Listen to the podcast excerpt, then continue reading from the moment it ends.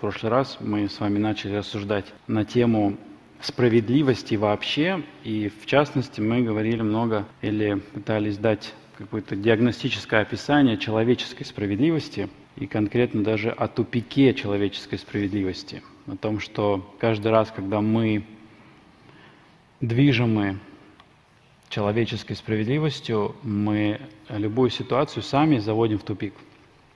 Это неизбежность и практически гарантия. И мы рассуждали с вами из Первой Царств, двадцать пятая глава, в прошлый раз. Сегодня мы коснемся истин из главы двадцать четвёртой и двадцать шестой, для того, чтобы дать какой-то выход и увидеть то, чему мы можем подражать. Возможно, логически вы ожидали, что мы пойдем непосредственно к ситуации там, между Давидом и Авигеей, там, где она дала ему этот очень хороший совет, или, как сказать, наставление, где она смогла его остановить от кровопролития и мести. Но помните, в прошлый раз я сказал, что эта ситуация, она подобна, условно выражаясь, как бы Давид сдал этот экзамен, но он сдал его вместе, так скажем, со шпаргалкой. Со шпаргалкой он действительно не сделал навалу зла, но после того, как его, во-первых, уговаривали, во-вторых, надо признать, что пришли к нему не с пустыми руками, справедливости ради, просто мы должны это отметить, что когда Авигея пришла, она принесла ему много даров, и этим уже умилостивила его гнев и сделала это прощение более легким. Ну и в-третьих, опять-таки, нельзя не упомянуть, что сразу Давид сразу положил на нее глаз, в том смысле, что заметил, что девушка красивая. Поэтому, как только Навал отдал Богу душу, практически сразу, вы помните, Давид посылает, чтобы взять ее себе в жены. Поэтому были определенные сопутствующие причины, почему Давид, как бы, которые побудили его к тому, чтобы поступить правильно. А вот в главе двадцать четвёртой и двадцать шестой сопутствующих причин не было ни одной, и, и только даже наоборот. Ситуация развивалась таким образом, что как бы побуждала его к тому, чтобы разобраться с Саулом и прекратить свои страдания.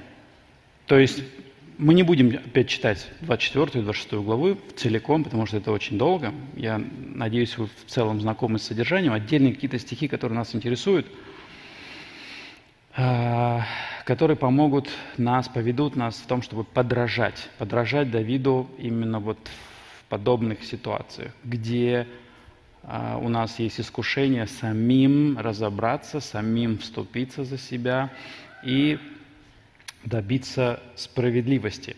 Но прежде чем мы пойдем в двадцать четвёртую и двадцать шестую главы, давайте быстренько повторим то, о чем мы говорили в прошлый раз.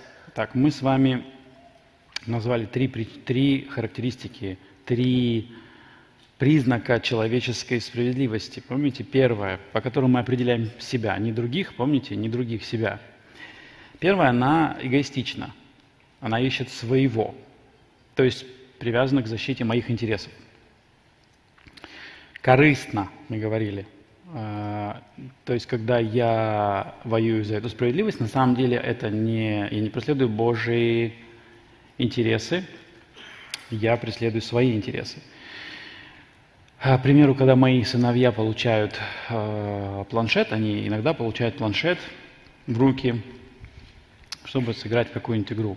Это строго ограничено, и у них есть определенное количество времени, двадцать минут на каждого. Э, тот, кто ждет своей очереди, очереди, всегда очень ревностно следит за тем, чтобы двадцать минут были двадцать минут, а не двадцать минут и три секунды, не двадцать минут и пять секунд. И как только это двадцать минут и пять секунд, угадайте, что они кричат.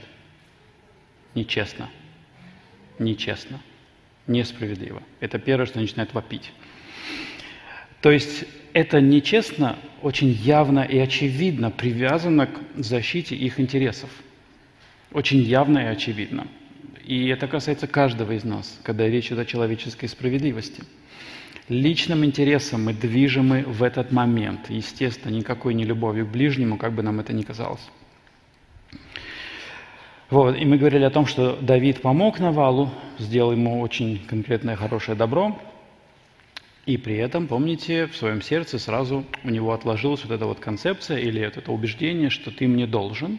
Делал он свое добро не бескорыстно, поэтому, когда он возмущался о том, как он может так поступать, нечестно, несправедливо, платить мне злом за добро, он возмущался не какой-то концепцией, вселенской концепции справедливости, а он возмущался по поводу тех потерь, которые он нес на тот момент, потому что, помните, у него шестьсот голодных мужиков, их надо чем-то кормить. Вот была явная возможность, и она упущена, она потеряна. Отсюда он не сможет воспользоваться. Вторая характеристика, помните, поэт, человеческая справедливость, она относительна. Она относительна именно потому, что она эгоистична. То есть это просто одно вытекает из другого. Вот, и...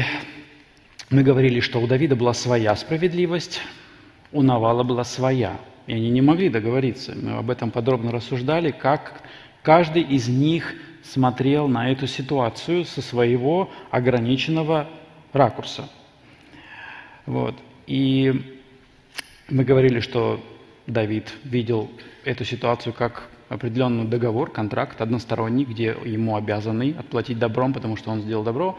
Навал смотрел на эту ситуацию с другого ракурса. Это мое, ничего не обещал, не просил тебя помогать, поэтому почему я должен делиться? Кстати, нужно еще один момент отметить. Опять-таки справедливости ради. В той ситуации, если честно, угодишь Давиду, это со, с точки зрения Навала, угодишь Давиду, не угодишь Саулу. На самом деле сделать добро Давиду было очень рискованно и опасно. Достаточно вспомнить э, ситуацию, которая была перед этим в двадцать первой и двадцать второй главах, где священник Ахимелех, накормивший Давида хлебами и отдавший ему меч, предложения, э, меч э, Голиафа, погиб, вместе с ним восемьдесят пять священников и весь город вместе с женщинами и детьми. Помните это? За что? Потому что они сделали добро Давиду. Поэтому на самом деле... как дополнительный фактор, почему Навал не должен был с радостью бежать навстречу Давида с дарами, просто хотя бы потому, что это все могло очень плохо для него закончиться в итоге, если бы до Саула дошло, что кто-то подкармливает его врагов. Вот. Теперь, третий характерный признак человеческой справедливости, мы говорили, он заключается в том, что человеческая справедливость отстаивается при помощи греха. при помощи греха. То есть, можно сказать, приводит ко греху или защищается при помощи греха. Но это вражда, ссоры, гнев, распри, разногласия, ненависть. Добавляем обиды, осуждение, недовольство, злословие, мстительность и любой другой грех, который проявляется в нас именно тогда, когда мы воюем за себя. Это просто, помните, мы говорили, самый яркий признак того, что мы воюем за себя, когда у нас проявляется какого-либо рода греховная реакция, которую мы можем себе углядеть, даже просто обычное раздражение. Если вы увидели в своем сердце обычное раздражение, это стопроцентный признак того, что сейчас нарушены ваши интересы каким-то образом, и вы воюете за себя. Вот. Теперь очень еще один э, серьезный важный момент. Эм, сложность заключается в том, одна из сложностей вообще в таких ситуациях, как в случае с Давидом, где ему понадобилась э, помощь со стороны, чтобы он смог увидеть немножко, не знаю, насколько он увидел, но увидеть свое сердце. Сложность заключается в том, что мы часто слепы к собственным э, грехам. То есть есть такой человеческий, общечеловеческий закон, описываемый, например, в Матфея седьмая глава. То есть у нас есть способность, удивительная способность, замечать в чужих глазах даже маленькую соринку, то есть даже самое маленькое прегрешение. И в это же самое время не чувствовать бревно, очень очевидное, ясное, большое, толстое бревно каких-то наших недостатков в своих собственных глазах. Мы можем это делать. Это не только касается каких-то фарисеев или лицемеров времен Христа. Это относится к нам. Так вот, если есть ситуация, где вы, возможно, искренне, подобная ситуация, как между Навалом и Давидом, где вы искренне, положа руку на сердце, говорите, я не вижу, в чем моя вина. Ну, я не вижу, в чем моя вина. В этом случае на что я бы хотел обратить ваше внимание. Если вы действительно совершенно искренне не видите, в чем, э, как вы инвестировали вот какую-то разруху в отношениях, какую-то ситуацию, которая привела к осложнениям, то, по крайней мере, обратите внимание на какие-то последствия, которые вы имеете в своей жизни на данный момент из-за того, что произошло. Другими словами, э, пусть та оскомина на зубах, кислая, сообщит вам о том, что вы в данный момент едите лимон. То есть, что это не апельсин, вы можете сказать, да нет, я честная пионерская, посадил апельсины. Как выросли лимоны, я не знаю. Но Писание, Писание, а мы доверяем ему стопроцентно, говорит, что таких законов нет. Нет таких законов, по которым ты сажаешь одно, а пожинаешь другое. Пожинаю то же самое, что посадил, только в большем а, масштабе. Поэтому если на зубах кисло, если сейчас оскомина, если в жизни какие-то последствия, да, вы ощущаете на данный момент, то это потому, что, скорее всего, вы что-то делаете не так. Хотя я говорю, вам, возможно, искренне это незаметно. Поэтому, а говоря уже о вкладе своем в какие-то подобные ситуации, говоря об этом вкладе, давайте помнить как бы двух вещах. Это наши слова и наши дела. Как правило, речь идет о наших словах и наших делах, при помощи которых мы отстаиваем свою справедливость, не замечая, как то, что мы говорим и то, что мы делаем, э, по сути своей является севом, который приносит потом следующую жатву. Сев, жатва, сев, жатва. Неизменный основной, фундаментальный закон человеческого бытия и вообще духовной жизни в целом. Неизменный, фундаментальный, столько на нем завязано. Закон сева и жатвы. К примеру, в данной ситуации, смотрите, говоря просто о словах, если возвращаясь к двадцать пятой главе, Навал отвечал слугам Давидовым, сказал, кто такой Давид? Это десятый стих. «Кто такой сын Иисеев? Ныне стало много рабов, бегающих от господ своих». И потом он продолжает, «Неужели мне взять свои, свои хлеба, свое мясо и так далее?» Вот подумайте, разве Навал подбирал слова в этот момент? Разве он думал о том, чем это все для него закончится? Когда он просто пришел, ответил то, что ему пришло на ум в тот момент, как человеку безумному, человеку злому. Разве заботился о том, чтобы не приткнуть Давида, не обидеть или отказать ему хотя бы вежливо, что-нибудь придумать? Нет, он просто сказал, что хотел на тот момент, руководствуясь своей справедливостью, искренне считая, что с чего ради вообще, с чего ради я сейчас должен делиться непонятно с кем.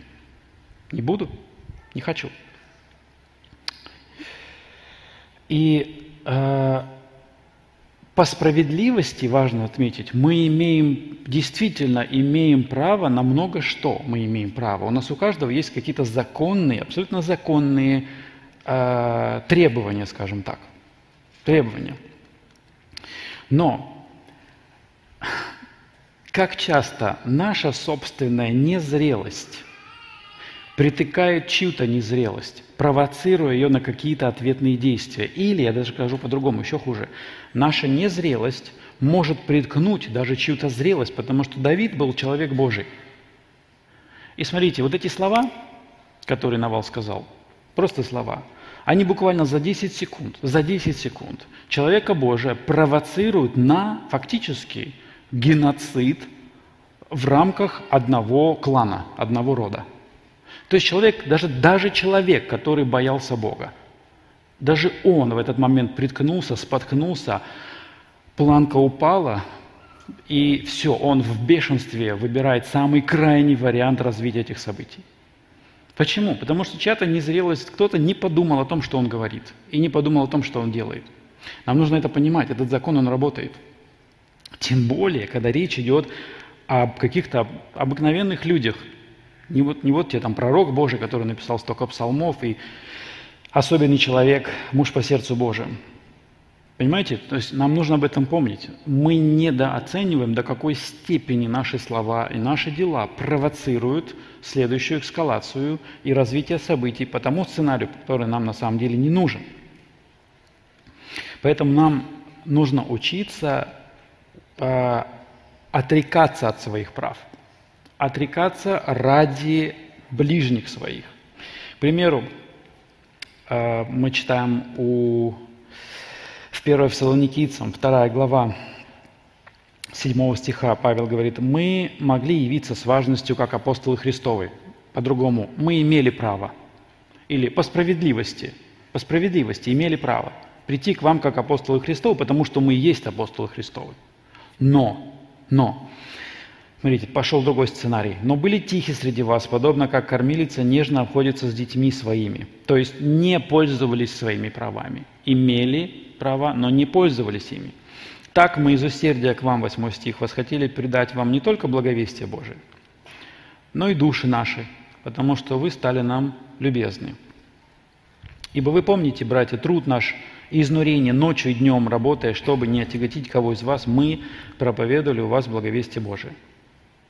То есть, смотрите, на этом этапе мы видим, что есть некий более важный или высший закон, закон, к которому мы сейчас идем вместе, закон, вынуждающий нас отказаться от того, на что мы имеем право по закону. То есть закон, который стоит над другим законом. И обязывает нас, этот закон, обязывает нас пренебречь другими законами, на основании которых мы имеем право на. И дальше продолжите, на что вы имеете право. То есть, к примеру, мы... У нас есть право мужа, права жены, права отца, права матери, права, не знаю, соседа, друга, работника. И любое то положение, в котором вы пребываете, вы, вы действительно по закону имеете на что-то право. Как мы говорили, муж имеет право на уважение со стороны жены. Жена имеет право на любовь со стороны мужа. Вопрос не в этом. Вопрос, что делать, когда тебе в твоем праве отказали. Отказали не один раз, а много, много, много каждый день. Каждый, каждый, каждый день. Надо как-то научиться смотреть на эти права, пересмотреть свое понимание своих прав. То есть, возвращаясь к, к идее слов, да, которые, о которых мы говорим, используем, на которые мы не обращаем внимания, не обращаем внимания, не следим за тем, что они несут. Что они могут спровоцировать, как они, чем они могут закончиться для нас, как их воспринимает другой человек. Это то, что мы говорим, допустим, самому человеку, как навал, или что мы говорим о нем тоже, очень имеет большое значение. Вот, и, об, и этот вопрос мы тоже не всегда контролируем, не понимая, что слово сказанное не поймаешь, оно идет, идет, идет, идет, идет, и, как правило, доходит потом до того человека. Доходит уже, конечно, в искаженном виде, и потом происходит что? То есть выполняет функцию провокации, выполняет функцию усиления, усложнения и так далее. Более того скажу, мы как люди верующие, просто как, просто сделаем такой поворот в сторону небольшой, как люди верующие, мы часто идем на примени... на... пытаемся примиряться, примиряться, со своей стороны сделать что-то, чтобы погасить, потому что мы понимаем, что нужно. И вы знаете, что я наблюдаю как в своей жизни, так и просто в практике душепопечения постоянно одно и то же, одно и то же.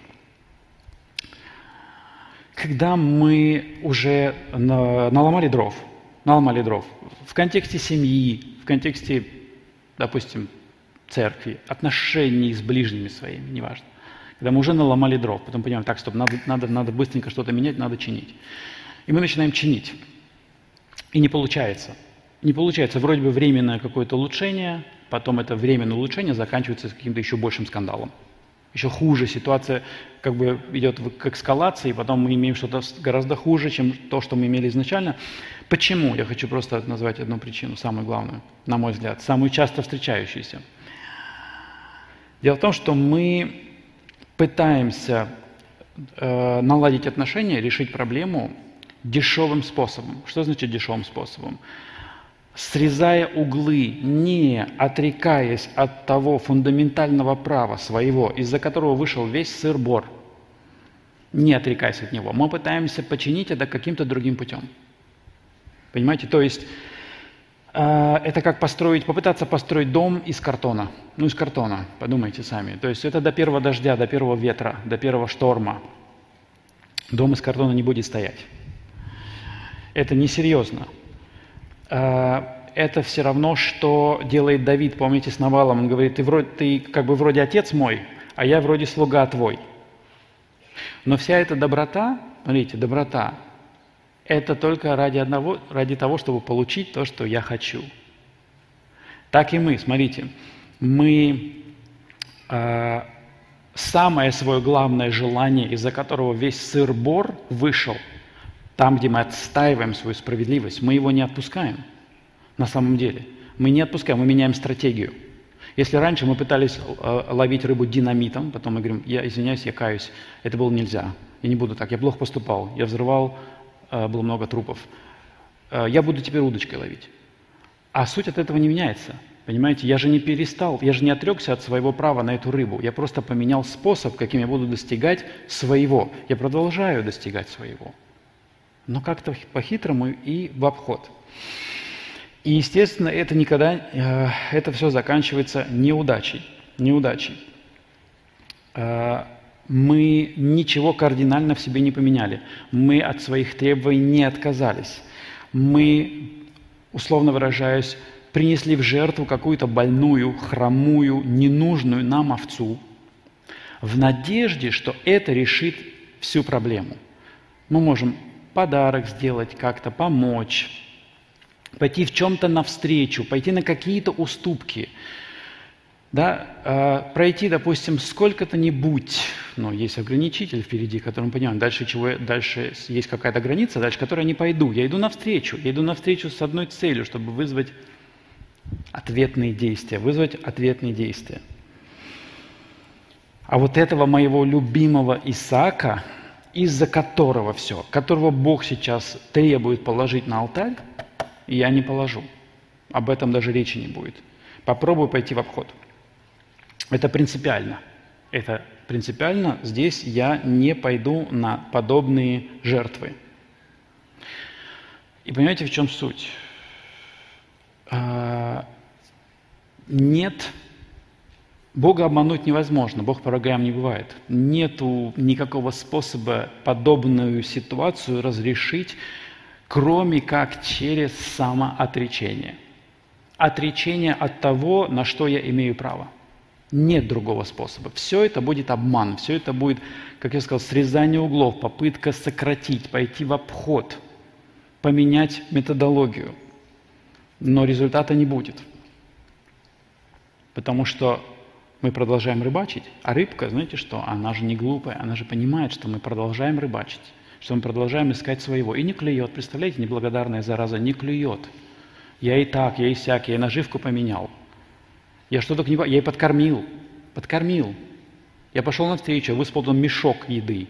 Я потратился. И я, смотрите, я много что сделал. Я и другим скажу, смотрите, что я делаю, смотрите, что я делаю. Будем обращать внимание и других, и этого человека. Смотри, что я делаю. Но в это же самое время я ловлю. Я не отказался от этой рыбы на ужин. Она будет у меня на ужин. Я не останусь голодным. Так не пойдет. Люди это чувствуют, поэтому это не работает. Так вот, смотрите, в данной ситуации теперь, как я сказал, без самоотречения нельзя вырулить из подобных конфликтных ситуаций. Невозможно. То есть не пытайтесь придумать другой способ. Единственный способ, как выйти из подобной ситуации, это сразу начать настраиваться на потери. На потери. На то, что я не буду иметь то, на что, внимание, имею право. Давид имел право быть царем. И тут мы начинаем обращаться к двадцать четвёртой и двадцать шестой главам. И надо сразу сказать, что там ключевое вообще, самое главное, суть каждой этой главы – это милость, оказанная Давидом Саулу, или, то есть, когда, когда Давид от, отплатил Саулу добром за зло. Вот в чем суть каждой из этих глав, между которыми находится двадцать пятая. В этом суть. Так вот, Давид имел право быть царем, он уже помазан, уже. Саул уже незаконный царь, он уже отвержен Богом, он уже мучим злым духом. Как еще один показатель, что его непокорности, и что все, ему надо уходить, ему надо уходить. Более того, Давид в бегах, как преступник. И мы видим, что в двадцать четвёртой главе ему предоставляется это право прекратить свои страдания, или, вернее, возможность, правильно сказать, возможность прекратить свои страдания. Потому что, опять, обратите внимание, речь идет о том, что законный царь, законный, избранный Богом, уже помазанный, уже признанный Израилем фактически, стоит перед выбором, как ему поступить. Вот он, незаконный царь, которым, мы читаем там, э, в этой двадцать четвёртой главе, когда в той пещере Давид имел возможность э, убить Саула, в прямом смысле убить. И вот ситуация, в которой нам есть, есть чему подражать, и как он и мыслит, как он поступает, и почему он так поступает. Здесь и в двадцать шестой это описано. И как это отличается кардинально от того, как он мыслил в двадцать пятой главе. Но прежде чем, прежде чем мы туда пойдем, просто несколько слов я вот о чем хочу сказать. Смотрите, давайте отдадим определение тому, что такое справедливость. То есть саму концепцию справедливости немножко рассмотрим. В каких случаях мы говорим справедливо или несправедливо? Я не помню, в этот прошлый раз я об этом говорил или нет, но тем не менее. В каких случаях? Смотрите, самый распространенный. Ну, случай со своими детьми я вам уже привел, да? Когда нечестно или честно или нечестно. Для нас концепция эта работает независимо от того, верующие мы или неверующие, приблизительно одинаковый механизм. То есть, например, когда кто-то работал хорошо, а получил за это мало, кто-то работал мало, а получил за это много. Это мы называем несправедливо. Когда кто-то совершил преступление и не сел в тюрьму, кто-то не совершил преступление и сел в тюрьму, мы говорим, это несправедливо. Вот. И подобные, подобные этому ситуации, где у нас срабатывает концепция «нечестно» или «несправедливо». Смотрите, в основе справедливости всегда лежат какие-то правила, стандарты. Обязательно лежит какой-то закон, на основании которого я и заключаю «справедливо» или «несправедливо», «честно» или «нечестно». То есть «несправедливо» — это равняется «неправильно», это одно и то же. «Несправедливо», подчеркиваю, всегда равняется не по правилам, нарушение закона определенного, именно нарушение. И каждый из нас обладал этим законодательством внутренним, законом определенным, еще до того, как мы пришли в церковь и познакомились с Божьим законом. Каждый из нас обладал под неким набором правил или законов, которым мы пытались следовать, более-менее, где-то хорошо, где-то не очень. Естественно, относительно, в какой-то ситуации мы были очень э, щепетильны к исполнению этих законов, в каких-то ситуациях мы пропускали мимо ушей. То есть от Конституции, допустим, нашей страны, да, вашей страны, до правил этикета. Это правило, правило, правило, правило, правило, правило. То есть, к примеру, работу нужно выполнять добротно. Это вам скажет любой неверующий человек. Работаешь, делай ее, свою работу хорошо. Старших нужно уважать. Это такое правило. Вежливым нужно быть. Опаздывать нельзя. Слово нужно держать. И так далее, и тому подобное. Мы сейчас можем бесконечный список продолжить некого внутреннего законодательства, которое у нас есть. Их и без Библии, внимание, много в нас. Так вот, когда мы уверовали, нам, к нам, как бы в, наш, в наше сердце, стали поступать в наш разум новые законы, библейские законы, новое законодательство. Но незаметно там остались правила из прошлой жизни. И знаете, в чем, что самое ужасное? Мы их не видим. Зачастую мы не понимаем, что это, вот это справедливое, хорошее правило, оно из прошлой жизни. Оно не имеет ничего общего с Божьим законом. Но мы этого не знаем, учитывая состояние нашего сердца, что оно может быть, оно может нас обманывать. Очень сильно может нас обманывать. Это наши убеждения, человеческие правила. Вот отсюда теперь давайте пойдем и рассмотрим Божью справедливость, как она отличается от человеческой. От человеческой. Мы сказали, первая характеристика человеческая, она относительна. Теперь Божья справедливость, она абсолютна или универсальна, она едина для всех. Она едина для каждого человека всегда и при любых обстоятельствах. При любых обстоятельствах, не имеет значения, в какого рода ситуация. Она может быть уникальная. Вы можете сказать, знаете, у меня такая особая уникальная ситуация сейчас, она требует немножко другого подхода. Я вам скажу, это не так. Божья справедливость абсолютно универсально касается всех. В Римлянам тринадцатая глава мы читаем следующие стихи седьмой и восьмой. Римлянам тринадцать, семь, восемь. «Итак, отдавайте всякому должное, кому подать – подать, кому оброк – оброк, кому страх – страх, кому честь – честь. Не оставайтесь должными никому ничем, кроме взаимной любви, ибо любящий другого исполнил закон». Не вдаваясь в подробности, просто очень скоро, что означает этот стих? Смотрите, седьмой, восьмой, в частности, восьмой. Выплатив все долги, предположим, предположим, у меня есть друг, его зовут Сергей, и я должен был ему денег. И в какой-то момент я вернул ему долг. И я могу сказать с этого момента: Сергей, я больше тебе не должен, и это правда. Или я еще чего-то занял у кого-то и вернул потом. И больше не должен, и это правда. И у кого бы я чего не занимал, я должен вернуть, и с этого момента я уже не должен. Но вы знаете, в чем загвоздка? Здесь кроме взаимной любви, то есть... Любовь к ближнему – это долг, который невозможно выплатить. Вы всегда останетесь должными. То есть я не могу сказать, слушай, я уже столько тебе добра сделал, я уже так много тебя любил, поэтому больше тебе ничего не должен. Мы квиты. Пока. Не дает мне Господь такого права. То есть я, Он оставляет меня постоянно должным. То есть, если перефразировать этот стих, в любви к ближнему ты всегда должник, всегда должник.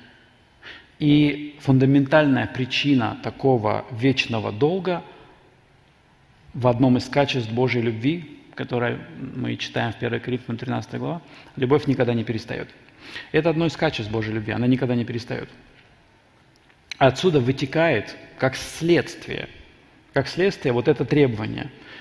Не оставайтесь должным никому ничем, кроме взаимной любви. Теперь смотрите, дальше мы читаем: «Любящий другого исполнил закон». Это там же в тринадцатой главе, восьмой стих. «Ибо любящий другого исполнил закон». Смотрите, закон, стандарт, правило. Он исполнил некое правило. А теперь вот что важно. И это очень такой переломный момент, о чем мы с вами сегодня рассуждаем. Мы говорим о справедливости и о том, что она абсолютна, что она универсальна. Так вот, дело в том, что Христос переопределил для нас концепцию справедливости. Переопределил вот само понимание честно и нечестно, справедливо и несправедливо. Для этого... Давайте откроем э, один из, это их, этих отрывков много. Матфея восемнадцатая глава, очень хорошо вам известная притча, скажем так, о непрощающем слуге. Матфея восемнадцатая глава. Это важный момент. Вы помните, что там произошло, где э, злой раб, государь простил ему весь долг, огромный, огромный долг, баснословные деньги. Умилосердившись над тем рабом, отпустил его и долг простил ему, двадцать седьмой стих. Раб же тот, выйдя, нашел одного из товарищей своих, который должен был ему сто динариев, схватил э, и, схватив его, душил, говоря: «Дай мне, что должен». Тогда товарищ его пал к ногам, его умолял, говорил: «Потерпи на мне, все отдам тебе». Но тот не захотел, а пошел и посадил его в темницу, пока не отдаст долга. Товарищи его, увидев происшедшее, очень огорчились и, придя, рассказали государю своему все бывшее. Тогда государь его призывает его и говорит: «Злой раб, весь долг тот я простил тебе, потому что ты упросил меня». тридцать третий стих, внимание. не надлежало ли тебе помиловать товарища твоего? Почему? Как я помиловал тебя. Не надлежало ли? Несправедливо ли? Просто перефразируем суть того, что здесь сказано. Разве несправедливо тебе тоже помиловать товарища своего? На каком основании? Что я простил тебя. То есть, смотрите, по закону, действительно, по человеческому закону, этот злой раб не поступил плохо, когда бросил своего должника в темницу. Он имел на это право. Право. Имел право, подчеркиваю. Это был закон. И он его не нарушил. Никто бы ему не сказал, что ты делаешь, что ты творишь. Это, это, это бесчеловечно, или это несправедливо, или нечестно. Нет. По тем законам он поступил справедливо. Но государь разгневался. Почему он разгневался? А потому что, как выясняется, теперь справедливо это помиловать, справедливо это отпустить, справедливо это простить. Вот что справедливо. То, и только Христос меняет наше понимание справедливости. Для нас, как я говорил еще в прошлый раз, это, это фундаментальный перелом, то есть нам нужно очень сильно напрячься, чтобы поменять свою концепцию справедливости, которая оперирует на основании законов, правил, законов, правил, их много разных. Фактически теперь, не прощая, не отпуская, не милуя, я нарушаю закон. Я нарушаю правила, то самое главное правило, на основании которого вообще теперь строится концепция справедливости. Как мы сказали, в основе справедливости всегда лежат какие-то правила. Человеческая справедливость, мы видим с этого же отрывка в Матфея, из Матфея восемнадцать, это зло. Поэтому, поэтому Христос здесь называет его злой раб. Злой раб.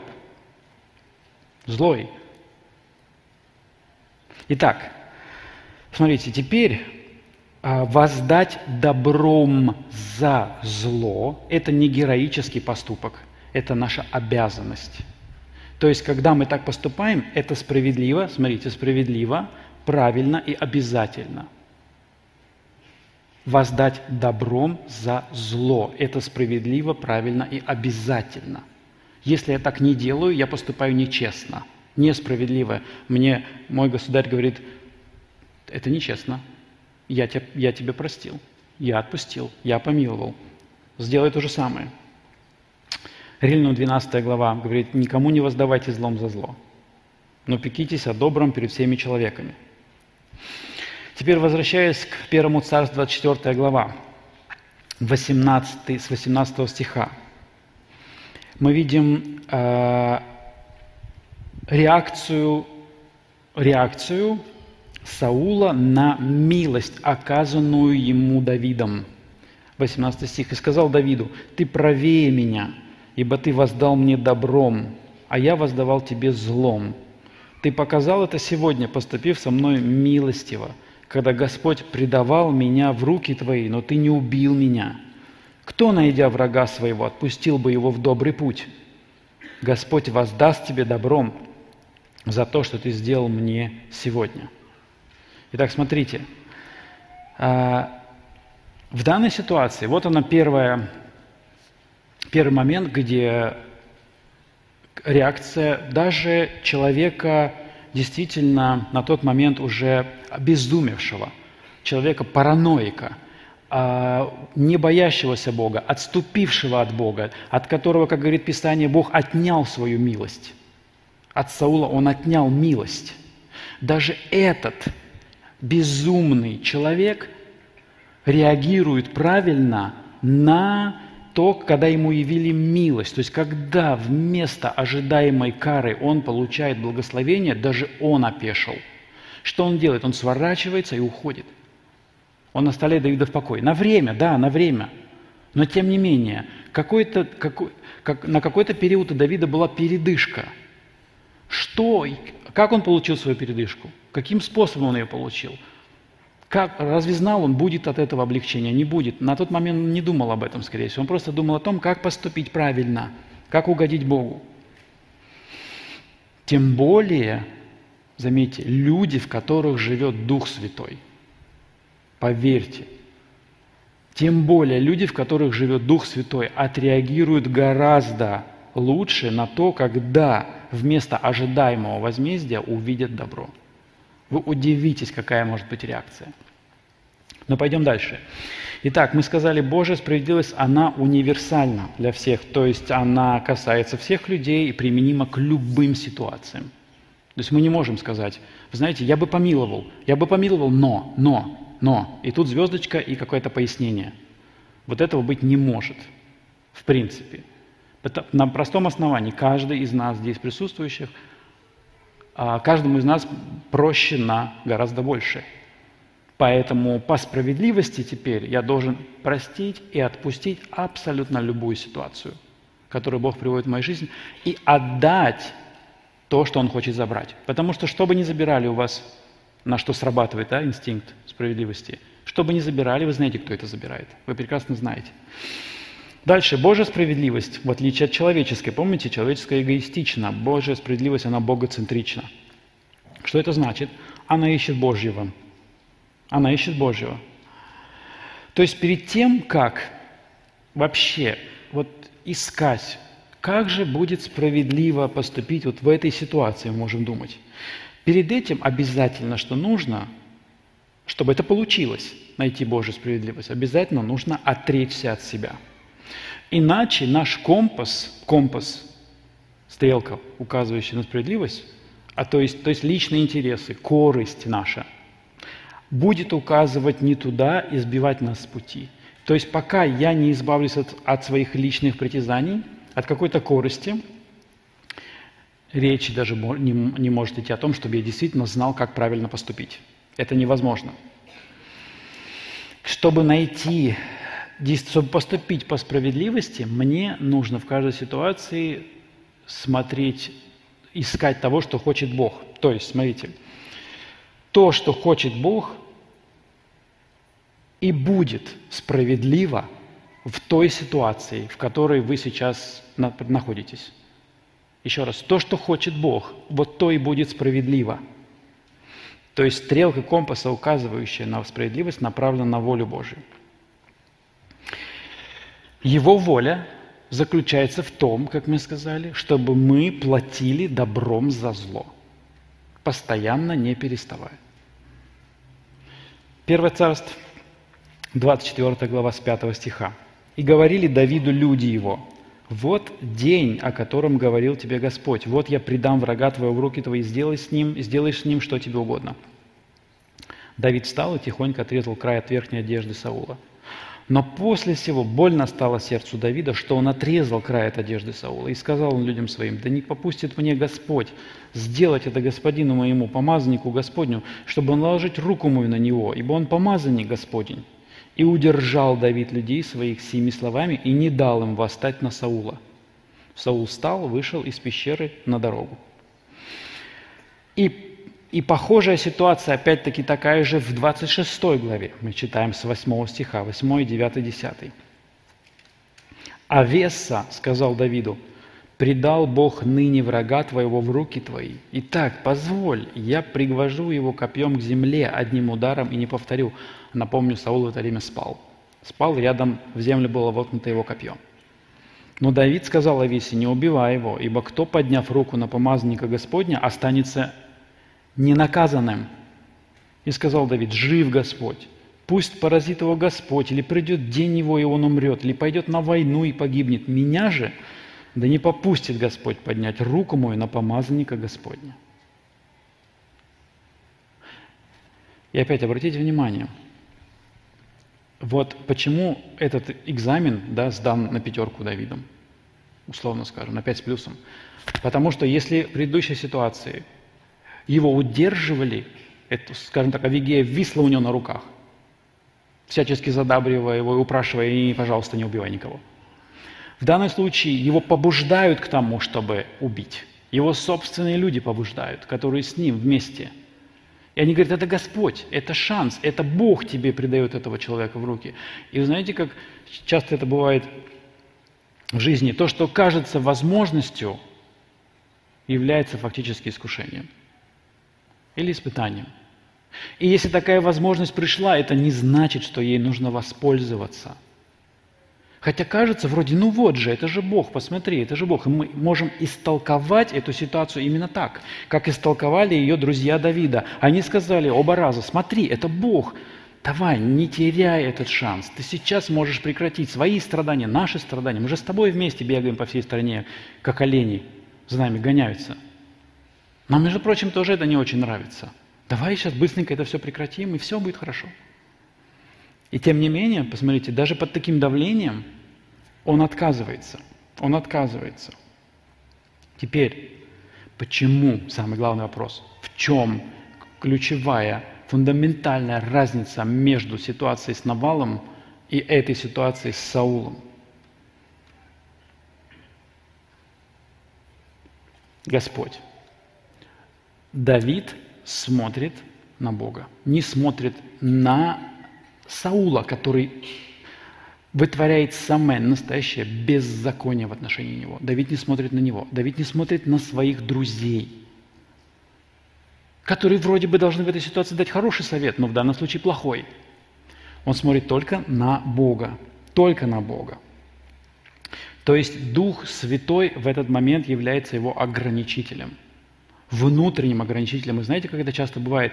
Когда мы, мы бывает, не грешим, потому что Бог ставит нам внешние ограничители. Внешние. Они не дают нам возможность выразить себя. Но как только внешние ограничители уходят, всегда стоит один вопрос. А если внутренний? Или мне нужно, чтобы меня кто-то держал? А когда меня отпускают, понеслась. Понеслась. Только держи.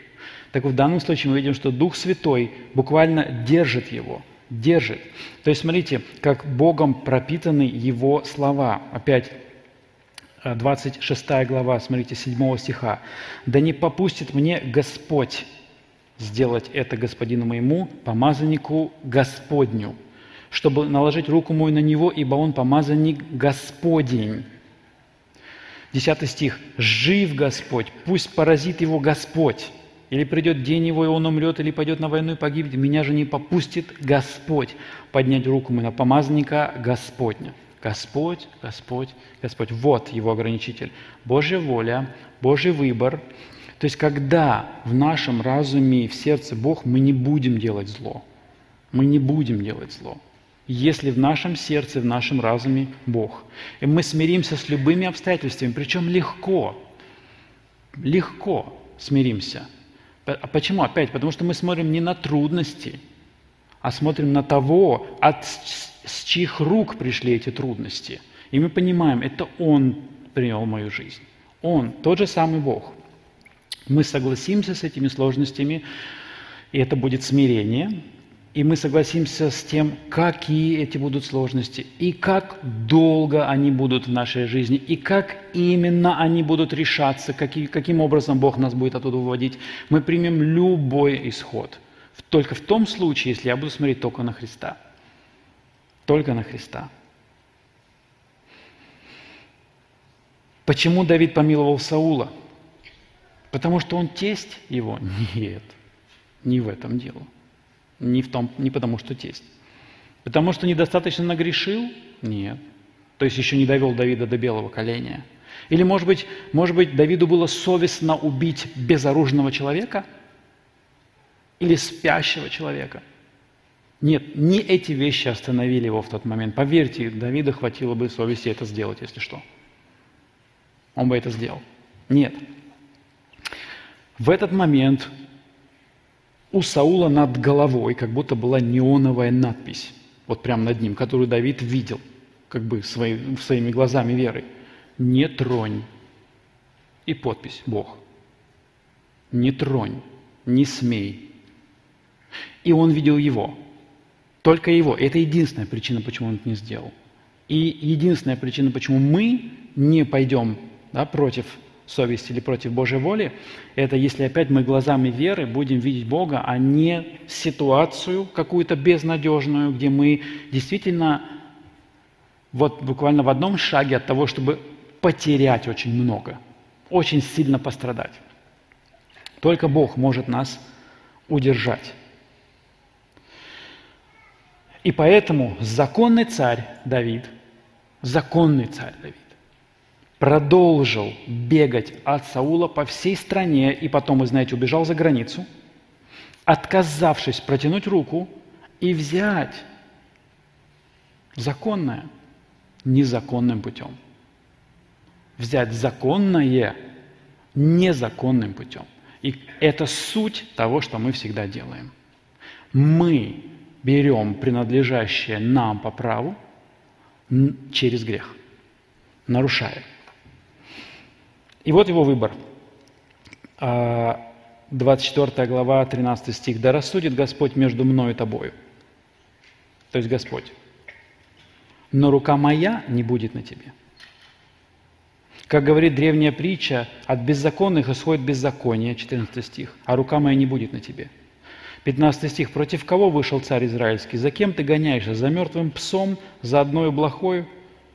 шестнадцатый, Господь да будет судьей и рассудит между мной и тобой. Он рассмотрит, разберет дело мое и спасет меня от руки твоей. Чтобы так сказать, вы представляете, чтобы так сказать, вот в этот момент, когда ничего не поменялось еще, все то же самое. То есть он упустил свой шанс, уже упустил свой шанс. И опять ему бегать, бегать от него, долго бегать. Чтобы так сказать, нужно иметь веру, огромную веру, когда нету никаких видимых признаков облегчения. Никаких. И потом убедиться, что оставил его жить, и опять он за мной гоняется. И, казалось бы, вот это идеальная ситуация пожалеть, когда в двадцать шестой главе, еще, в главе предоставляется еще одна возможность. Тут Давид мог сказать, слушай, но видишь, как получается, и тебе, оставить тебя в живых, это же опять фактически подписать себе смертный приговор. Ну все, я дал тебе шанс, ты не раскаялся, ты не остановился, сейчас я тебя добью. Нет, он этого не делает, он этого не делает. Несмотря, как мы сказали, на якобы от Господа предоставленную ему возможность, он прекрасно понимает, это не от Господа. Это искушение, это испытание, назовите как хотите.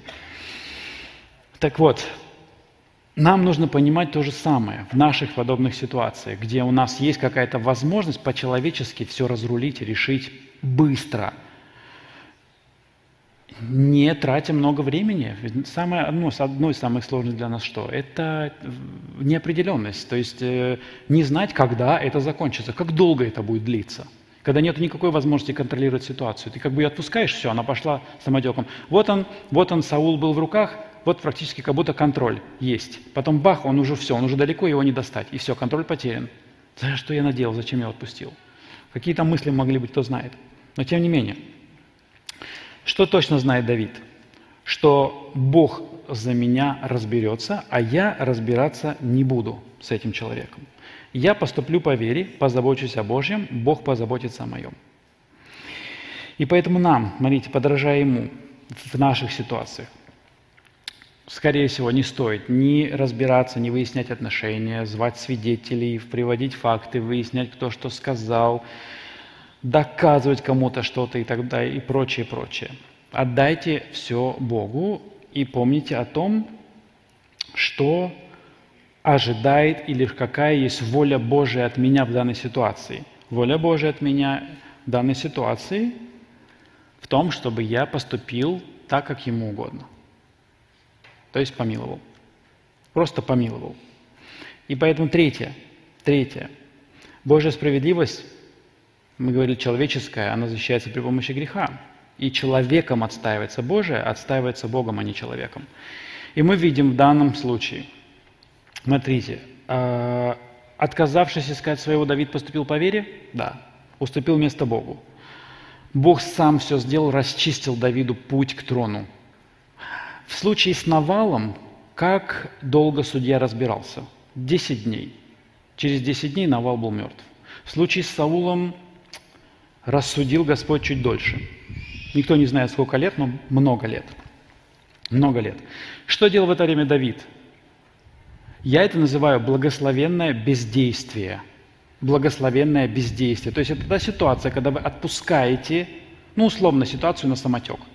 То есть исчерпав законные, Богом разрешенные методы решения, не переступайте черту и начинаете благословенно бездействовать. Это так и выглядит в наших глазах. Ничего не делаю. Просто ничего не предпринимаю, как в случае с Давидом. Да? Я не решаю свою проблему. Почему? А потому что решить ее, не согрешив, у меня не получится. Я отпускаю. Я ситуацию отпускаю. И, то есть, что значит отпускаю? Это значит, я готов к любому результату. То есть, потерять то, что боюсь потерять. Я готов. Не факт, что потеряю, но я готов. И Давид дождался этого торжества Божьей справедливости. Он уберег себя от обиды, он уберег себя от греха, от вражды, от ненависти, от мести. Он уберег себя, свое сердце. И Бог а, показал ему свою силу.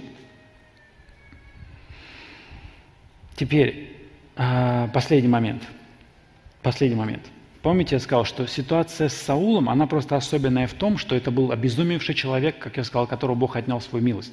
В нашем контексте, между нами верующими, сколько я видел в своей жизни, как правило, когда вы действительно упорно продолжаете являть добро в ответ на зло, любое сердце растопится. Нужно быть сатаной во плоти, поверьте мне, чтобы не, не отреагировать на любовь. Поэтому, если человек не впечатляется вашими какими-то, скажем так, действиями, вы подумаете, может быть, дело все-таки не в нем, а дело в том, что вы что-то делаете не так. Может быть, вы действительно еще не отказались от того, на что вы, как вы считаете, имеете право. Когда, притча шестнадцатая глава, седьмой стих. «Когда Господу угодны пути человека, он и врагов его примиряет с ним». Подумайте. «Когда Господу угодны пути человека, он и врагов его примиряет с ним». Вы знаете, что это формула? Я знаю, что всегда бывает исключение, у всякого правила есть исключение. Но подумайте, поставьте себя, просто поставьте себя в эту формулу. И подумайте, если в вашем случае Бог еще не примирил врагов с вами, это может быть дело не в том, что виноваты ваши враги, может быть, ваши пути неугодны Богу. Вот и все, вот и весь ответ на этот вопрос «почему?». Может быть, вы еще не идете путем милости, а вы еще отстаиваете свои права, и поэтому примирения нет. А если бы мои пути были угодны, то оно бы наступило. Итак. Подводим итог. Смотрите. Божья справедливость, первая, она абсолютно в каждой ситуации, в любой, без исключения, в которой вы сейчас находитесь, есть универсальное правило. Плати добром за зло, не переставая, постоянно, пока живой. Почему это справедливо? Мы объяснили, почему. Второе. Божья справедливость ищет Божьего, угождает Ему, не нашим интересам. Что это означает для нас? Всегда одно и то же. Вот почему сложно. Потери, потери. Вы всегда потеряете. Как, на, как Давид на начальном этапе. Вместо облегчения новый этап трудностей. Это именно то, чего мы боимся, поэтому боимся идти этим путем. Не понимая, что за этими потерями потом будет облегчение. Мы хотим сейчас облегчения, но тогда потом будут потери. Просто, просто вы выберите один из двух сценариев. Или сейчас я настраиваюсь на трудности и потом получаю благословение. Или сейчас я получаю облегчение, а потом жатва. Это будет нехорошая жатва. Это будет очень плохая жатва, она нам не понравится. И третье.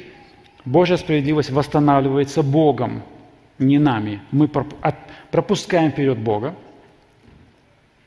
встаем в сторонку и благословенно бездействуем. В том смысле, что не воюем за себя, но действуем в том смысле, что продолжаем платить добром за зло. И итог всегда, знаете, какой? Мир. Божья справедливость, она в итоге приводит к миру, настоящему миру. Не, не вот этому временному, которому мы можем своими человеческими манипуляциями достичь, а настоящему. Как внутреннему, так и внешнему. Поэтому, друзья, давайте молиться о том, чтобы в тех ситуациях, где сейчас каждый из вас находится, и вы знаете в сердце своем о чем, да, как у кого что происходит, чтобы нам поменять свое мышление, перестроиться и принять полностью, абсолютно в сердце своем Божий взгляд на ту ситуацию, в которой вы находитесь, чтобы бороться за Его справедливость. Давайте помолимся.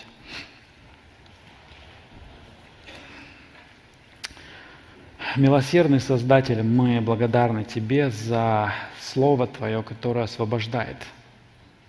Освобождает, потому что мы в рабстве своих заблуждений до сих пор. Есть заблуждения, которые калечат нашу жизнь, которые приносят разруху, которые приносят боль, огорчение в наши семьи, в отношения с людьми. Это потому, что мы Тебе непослушны, потому что мы ищем своего. мы видим Твой пример, как Ты нас помиловал в свое время, простив нам огромный долг, который мы никогда бы не выплатили. И как Ты возвел прощение в закон. Господь, научи нас миловать. Помоги нам видеть Тебя в каждой ситуации, смотреть только на Тебя. Помнить о том, сколько нам прощено. И быть готовыми на любые потери. Ради Тебя, ради имени Твоего, ради того, чтобы угодить Тебе. И испытать радость от этого угождения, которое не сравнится ни с чем. Даже если мы потеряем все. Пусть эта радость, этот мир и покой, который Ты даешь в ответ на наше повиновение и послушание, пусть, пусть они наполнят все наше сердце, и пусть ничто не сможет побудить нас к, к греху, к тому, чтобы разочаровать Тебя и воевать за себя, к тому, чтобы проявить это непослушание. Господь, нуждаемся очень сильно в Твоей силе, нуждаемся очень сильно в Твоей помощи. Признаем эту зависимость от Тебя и просим, помоги нам, помоги нам быть послушными Тебе, подобными Тебе. Поведи нас в этом, приведи к миру, там, где есть война, разруха, где есть конфликты и неустройство. Просим во имя Иисуса Христа. Аминь.